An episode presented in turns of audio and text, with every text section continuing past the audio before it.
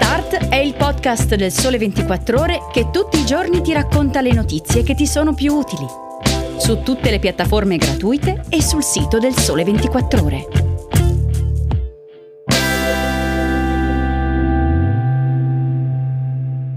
Alla scoperta del Western Australia, immenso territorio fra natura selvaggia e metropoli, poi i nuovi yacht da sogno e un viaggio fra gli hotel griffati. Ciao, sono Chiara Beghelli, giornalista del Sole 24 Ore. Oggi è domenica 4 settembre e vi sto per raccontare storie, curiosità, luoghi e oggetti che ho scelto fra i più interessanti della settimana.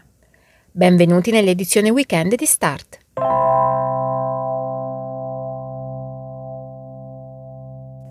Iniziamo proprio da quello che troverete nelle pagine di weekend, oggi in edicola. Nei puzzle per bambini dove lo scopo è ricostruire la mappa delle varie nazioni, chi si dedica all'Australia ha la strada facile. I confini interni del paese continente sono infatti delle righe, tracciate rigorosamente lungo il correre di meridiani paralleli. Il 129 meridiano in particolare è quello che separa dagli altri, come fosse un coltello che fende geometricamente una torta, il più grande dei sei stati australiani, il Western Australia. L'Australia occidentale occupa da sola infatti quasi un terzo del territorio del continente di Sua Maestà britannica, pari a 2,6 milioni di chilometri quadrati, più o meno, pensate, un quarto dell'intera Europa. E non sorprende che in questo immenso territorio conviva la natura più diversa, il deserto, i fiumi, le coste, i parchi, le città. Un pianeta nel pianeta, insomma, dove proprio in queste settimane sta tornando la primavera e dunque meta perfetta per chi insegue una perenne estate, raccontata questa settimana nella pagina di Viaggi 24 da Lucilla Incorvati. Il percorso nel grande ovest affacciato sull'Oceano Indiano parte da Fremantle, cittadina che prende il nome dal capitano che la fondò, e dove alla fine dell'Ottocento la grande corsa all'oro trasformò una terra di galeotti in un luogo vivace e cosmopolita, che oggi vanta un centro storico dichiarato patrimonio dell'umanità dall'UNESCO. Intorno ci sono aree vinicole molto importanti come la Swan Valley e Margaret River, dove si sta sviluppando una ricca offerta di enoturismo sostenibile che valorizza il patrimonio naturale dello Stato con una biodiversità composta da 300 rettili, 1600 specie di pesci e 12.000 di fiori.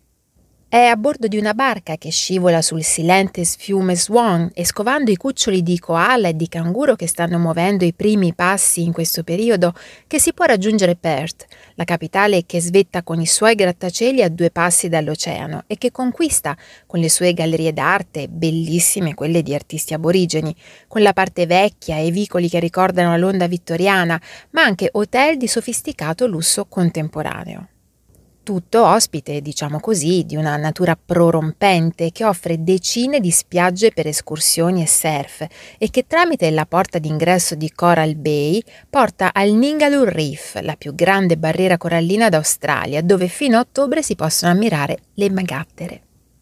E poi ci sono escursioni incredibili, come quella che porta a New Norcia, 132 km a nord di Perth, fondata nel 1847 da un gruppo di monaci benedettini spagnoli, o a Yallinap, 250 km a sud, con il faro che svetta su uno dei più grandi promontori al mondo, fra rocce di granito, acque turchesi e passaggi di delfini.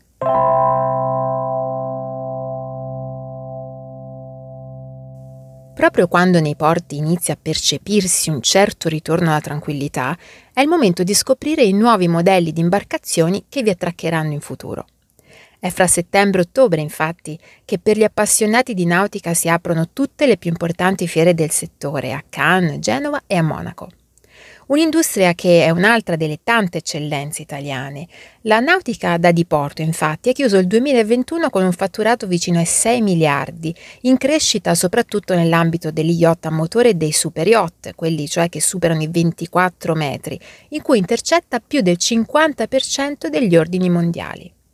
Un successo scritto grazie a un saper fare antichissimo, ma sostenuto anche dal gusto per il design che caratterizza tutte le declinazioni del Made in Italy e che su una barca si apprezza anche e soprattutto negli interni. La barca è una casa itinerante, con un panorama che muta continuamente, dove vivere un felice isolamento acquatico e insieme condividere l'esperienza.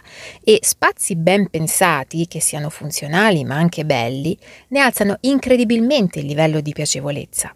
Alle novità più interessanti sull'argomento è dedicata la pagina di Arredo Design 24 firmata questa settimana da Antonella Galli, che peraltro ha delle foto spettacolari.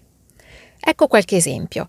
Il progetto di Patricia Arquiola per il SD90-S di San Lorenzo, dove S sta per sostenibile, aggettivo che coinvolge anche i materiali, dalla boiseria ai tessuti ai tappeti.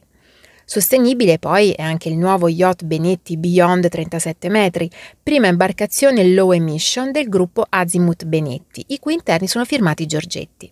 Il design investe anche gli oggetti utili alla vita a bordo, come le sedute modulari Jacques Yves, firmate Poltrona Frau e che prendono il nome dal celebre documentarista francese, che aveva ragione quando diceva che il mare, una volta che ammalia, trattiene per sempre una persona nella sua rete di meraviglie e a volte anche senza muoversi dal pozzetto.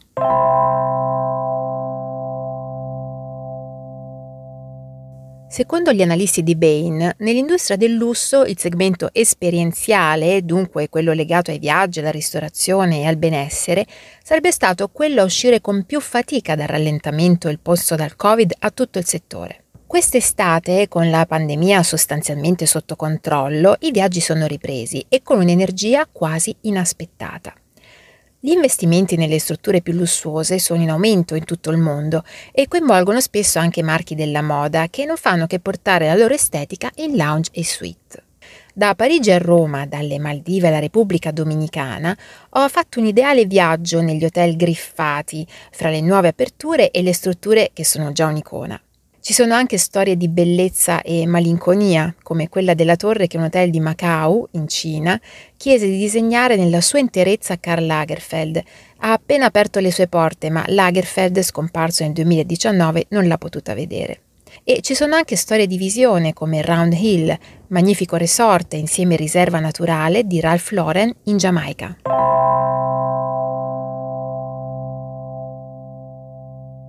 Ora dopo ora, nei vigneti di tutta Italia, si sta monitorando lo stato dell'uva per capire quando arriverà il momento più propizio per raccoglierla. La salvifica acqua di fine estate ha reso sereni i produttori.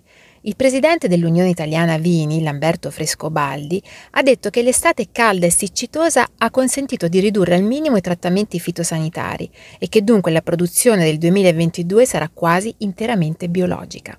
Andrea Scofler, presidente del consorzio Vini Alto Adige, ha sensazioni positive, anche grazie a viti in ottima forma, opinione condivisa dal consorzio di tutela per la DOC Sicilia, che pur prevedendo una produzione inferiore sottolinea l'ottima qualità delle uve.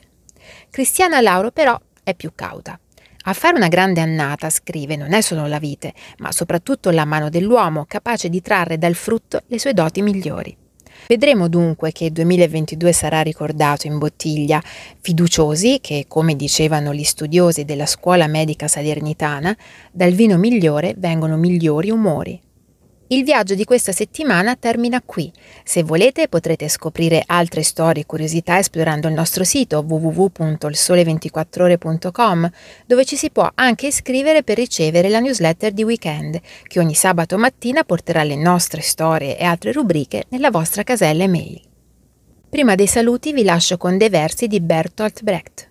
Un giorno di settembre, il mese azzurro, tranquillo sotto un giovane susino, io tenni l'amor mio pallido e quieto tra le braccia, come un dolce sogno.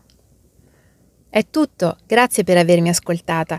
Vi auguro una buona domenica e vi aspetto alla prossima puntata.